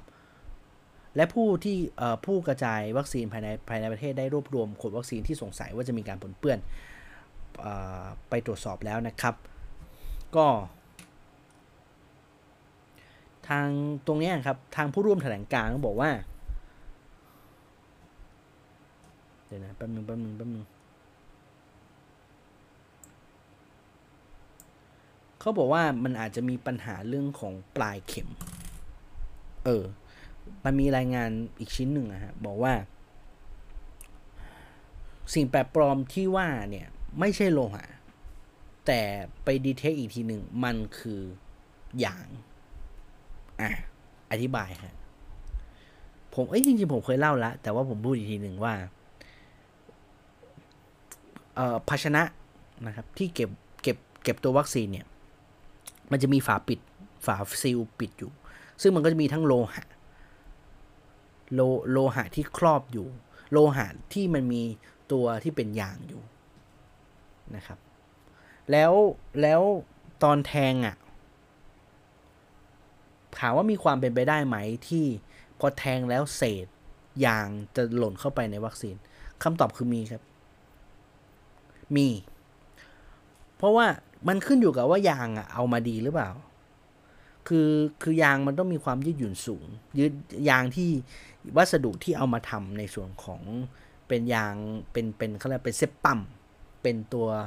เป็นตัวยางปิด เป็นตัวยึดวัคซีนนะฮะเป็นตัวกันไหลของวัคซีนเนี่ยจะต้องเป็นยางชนิดดีที่ว่าเข็มเจาะแล้วอะเศษมันจะไม่ตกลงไปนะครับ แต่ มันจะมีอีกกรณีหนึ่งฮะ ที่อันนี้พูดกันในกายภาพเลย ก็คือวัคซีน mRNA ส่วนใหญ่นะครับ จะถูกแช่แข็งในในอุณหอ่าเต้าในอุณหภูมิต่ำอุณหภูมิลบ 20 เป็นต้นไป ลบ 80 ด้วยซ้ำนะลบ 70 80 ด้วยซ้ำในการรักษารักษาวัคซีนนะครับในการเก็บรักษาวัคซีน ซึ่งแน่นอนครับว่าบางครั้งพอเอาออกจากตู้ตู้ตู้แช่ลบ 80 องศาออกมาใหม่ๆ แล้วผู้อย่าลืมนะฮะ ในอุณหภูมิต่ำขนาดนั้น คุณนึกถึงไนโตรเจนเหลวไหมฮะไนโตรไนโตรเจนเหลวเนี่ย จุดจุดหลอมหลอมเหลวมาประมาณลบเจ็ดสิบองศาครับ ซึ่งคือเอาง่ายว่าลบเจ็ดสิบองศาเนี่ยโดนมือเรามือแข็งนะฮะ มันมันมีคุณสมบัติที่ทำให้เวลาโดนวัสดุพวกเป็นพวกพลาสติก หรือพวกยางเนี่ยโดนโดนโดนอุณหภูมิประมาณนี้คุณพลาสติกจะมีความแข็งเปราะ และมีโอกาสแตกได้ครับ ฉะนั้นยางที่ว่ามีความยืดหยุ่นสูง พอโดนโดนความเย็นที่ในอุณหภูมิที่ต่ำ ต่ำกว่าจุดเยือกแข็งของน้ำเนี่ยนะฮะหรือต่ำผมไม่แน่ใจว่าพลาสติกบางตัวยางบางตัวเดี๋ยวไปศึกษาเพิ่มเติม มันมันมีอุณหภูมิที่เปราะอยู่ ฉะนั้นการพอคุณเอาออกจากช่องช่องฟิสใหม่ ๆ ตู้แช่ลบน้อยมาก ๆ เอ่ยที่มีเอ่ออะไรไงวะ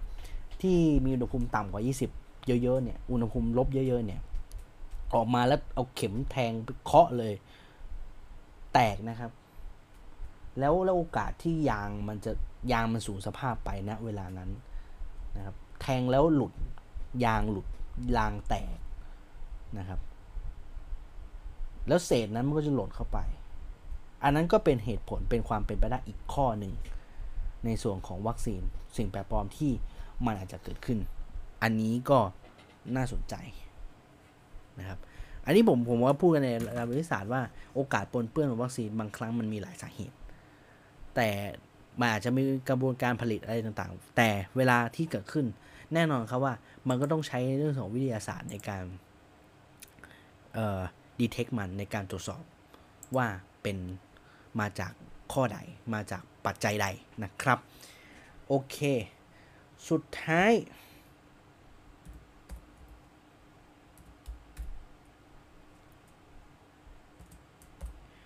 มันมีข่าวเมื่อวานครับ แล้วแล้วหลายคนก็เอาจริง ๆ ก็แอบจุดตนกเหมือนกันนะฮะ ก็คือที่ยิปมันมีการมันมีการรายงานที่เอาญี่ปุ่นแหละญี่ปุ่นนะญี่ปุ่นนะที่ญี่ปุ่นครับ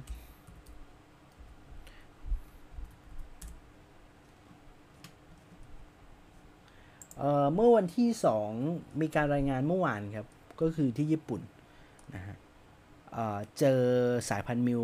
ในครั้งแรกในประเทศนะครับ หลังจากที่มีการตรวจเชื้อมาจากการคัดกรองที่สนามบินนะฮะซึ่งสายพันธุ์มิวนะครับเป็นสายพันธุ์ที่ทางองค์การอนามัยโลกเนี่ยนะฮะก็มีการเป็นสายพันธุ์ที่น่าจับตามองกำลังจับตามองนะครับ เดี๋ยวเดี๋ยวผมอธิบายตรงนี้นะ ซึ่งตรงนี้ก็จะมีซึ่งทางญี่ปุ่นได้ทำการตรวจสอบพันธุกรรมของเชื้อนะครับ ซึ่ง 2 รายนะครับที่เจอก็คือเป็นรายแรกเนี่ยเเป็นวะเป็นหญิงวัย 40 ปีกลับจาก UAE นะครับลงที่นาริตะเมื่อปลายเดือนมิถุนามมิถุนายนนะฮะแต่ผมก็งงว่าทำไมเขาเพิ่งได้เขาน่าจะเพิ่งตรวจสอบนะครับ แล้วเราเพิ่งเจอนะ อีกรายเป็น 50 ปีนะ เป็นหญิงวัย 50 ปีเดินจากมาจาก UK ลงที่สนามสนามบินฮานเดดะนะครับในช่วงต้นกรกฎาคม ซึ่งโดยผู้ติดเชื้อทั้งสองเนี่ยไม่มีอาการป่วยนะครับ ซึ่งพอมีการตรวจพบแบบนี้เนี่ยทำให้สถาบันโรคติดเชื้อของญี่ปุ่นออกมาเรียกร้อง ให้มีการเก็บข้อมูลไวรัสสายพันธุ์ต่างๆ ให้มากกว่านี้ แม้ว่าตอนนี้ไวรัสโควิด -19 หลายสายพันธุ์ที่ได้รับกันการยืนยันแล้ว แต่ก็ควรจะมุ่งให้ความสนใจ ไวกับไวรัสที่มีสามารถแพร่เชื้อได้ง่ายและเร็วกว่าสายพันธุ์อื่นนะครับอ่าหลายคนก็ถามว่าเอ๊ะแล้วยังไงเหรอสายพันธุ์มิวครับ บ้านเราไม่มีนี่เราต้องบอกก่อน บ้านเรายังเรายังไม่เจอสายพันธุ์มิวฮะสายพันธุ์มิวเนี่ยนะครับชื่อมันชื่อคือรหัสรหัสนะฮะรหัสสายพันธุ์ B 1 6 2 1นะครับซึ่งมิวเนี่ยถูกพบครั้งแรกในโคลอมเบียเมื่อมกราคมนะครับ แล้วก็ซึ่งในตัวนี้ระบาดไปแล้ว 39 ประเทศทั่วโลกนะซึ่งองค์การอนามัยโลกเนี่ยนะครับได้ออกมาระบุว่ามันเป็นสายพันธุ์ที่ได้รับความสนใจหรือว่า rate of interest นะครับ เพราะว่ามีการกลายพันธุ์ที่บ่งชี้ว่าสามารถหลบภูมิคุ้มกันหลบภูมิคุ้มกันของวัคซีนได้เช่นเดียวกัน แต่แต่แต่แต่ฟังถึงข้อนี้หลายคนก็บอกว่า ตายตายตาย น่ากลัวหรือเปล่า เราก็ต้องยอมรับครับว่า เป็นอย่างไรคราวนี้ อะ ผมดูข้อมูลของความเห็นฮะ อันนี้น่าสนใจ ความเห็นของอาจารย์นันจงแก้วพัฒนา อันนี้ผมต้องหยิบหยิบยบเอ้ยหยิบยกของอาจารย์มาท่านมาเล่าอะฮะ เพราะว่าท่านเป็นนักไวรัสวิทยนักไวรัสวิทยาที่ที่มีความมีความรู้มีความรู้นะครับ ให้ข้อมูลกัน อาจารย์บอกว่า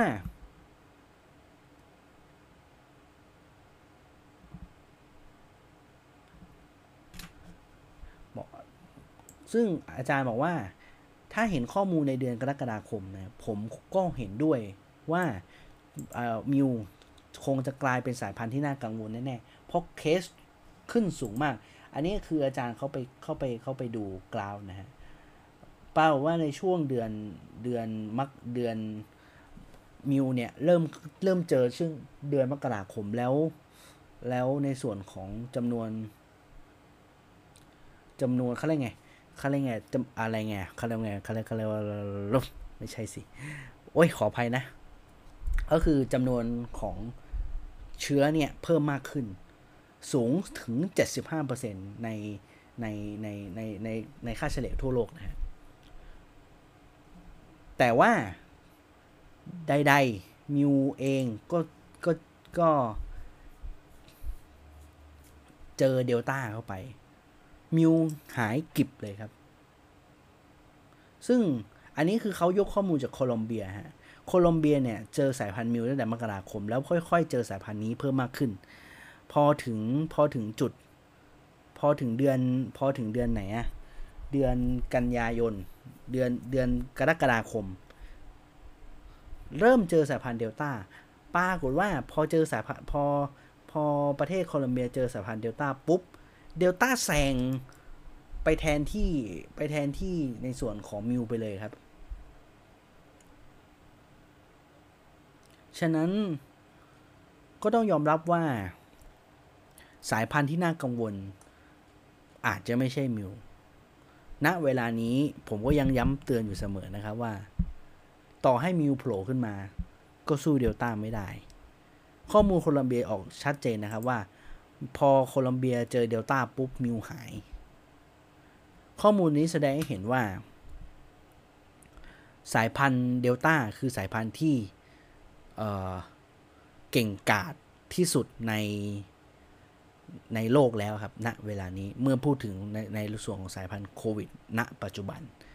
มิวเอยอะไรเอยอยากกังวลครับ เอาเอาตรงนี้เดลต้าคือที่สุดแล้ว เพราะว่าทฤษฎีทั่วไปคือถ้าสมมุติว่ามีสายพันธุ์ในประเทศนะครับ แล้วไวรัสที่เก่งกว่า เก่งกว่าในแง่ของการการต่อสู้กับไวรัสสายพันธุ์อื่นนะครับ หรือว่าการเคลื่อนที่การเคลื่อนตัว มักจะถูกแทนที่ด้วยสายพันธุ์ที่เก่งกว่าเสมอ อ่อนแอก็แพ้ไปครับ สายพันธุ์ที่อ่อนแอก็จะหายไปในที่สุด ก็เหมือนเคสง่าย ๆ ว่าเดลต้าแทนที่อัลฟาในช่วงในบ้านเราในช่วงระยะเวลา 2-3 เดือนเท่านั้นเอง เพราะต้องมองแล้วว่าเดลต้าคือลาบอสนะฮะคือลาบอสของจริงบีสายพันธุ์มิวอาจฟังดูแล้วอาจจะบอกว่ามีการลดวัคซีน แต่ว่าด้วยคุณสมบัติบางอย่างของมิวสู้เดลต้าไม่ได้นั่นเอง สายพันธุ์เดลต้าก็จะหายไป สายพันธุ์มิวก็จะถูกทดแทนด้วยเดลต้าในสุดเพราะเขาสุดท้ายพอต่อสู้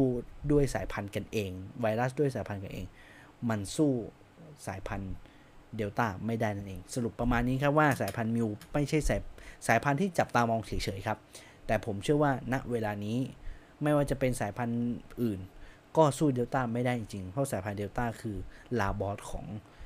ของ โควิด -19 ณเวลานี้ไปแล้วนะครับ โอเค จบสำหรับวันนี้นะฮะ ต้องขออภัยจริงๆอ่าบางช่วงบางตอนที่อาจจะพูดไปแล้วก็งงงกับชีวิต ขออภัย ขออภัยนะครับ ช่วงท้ายๆการอาการออกเลยนะฮะ ก็ ขออภัยจริงๆนะครับ เดี๋ยววัน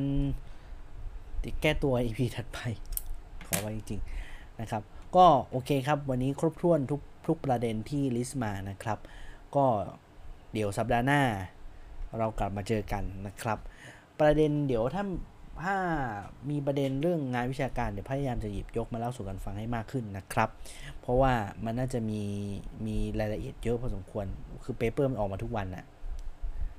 คนทำงานคนทำงานสายนี้มันเหนื่อยนะฮะ จริง ๆ จริง ๆ ผมติดจริง ๆ ผมติดค้างหลายประเด็นเหมือนกันแต่ว่าเดี๋ยวค่อยค่อยเล่าค่อยเล่าสู่กันฟังต่อไปนะฮะช่องทางในการติดตามฮะเช่นเดียวกันก็คือส่วน4ช่องทางฮะ ensure fm นะครับ ในส่วนของ Google Podcast Spotify แล้วก็ Apple Podcast นะครับ เจอกันทุกวันจันทร์พุธศุกร์นะฮะ ก็รายการน่าจะอัพตอนดึกๆเพราะว่าอัดอัดช่วงประมาณสักค่ำๆแล้วก็เสร็จกันตอนดึกๆนี่แหละ เดี๋ยวขออนุญาต จบรายการต้องไปทำต้องไปตัดไม่ได้ตัดต่อฮะปัดตัดแปะนี่แหละ แล้วอัพเลยฮะ ก็ ถ้ามีข้อถ้ามีคำถามหรือว่ามีข้อสงสัย อยากจะให้พูดหรือว่าอยากจะให้ตอบหรือมีข้อแนะนำอะไรต่างๆ ก็ส่งเข้ามาได้นะครับ ก็จะพยายามนำเสนอแล้วก็ปรับปรุงให้ดีขึ้นนะครับ วันนี้ขอบคุณสำหรับการติดตามท่านเดี๋ยวเจอกันใหม่วันจันทร์ ขอทุกคนพักผ่อนในวันเสาร์อาทิตย์อย่าง happy happy ฮะ แล้วก็ปลอดภัยไร้โควิด กันทุกคนครับ เจอกันวันจันทร์วันนี้ลาไปก่อนครับ สวัสดีครับ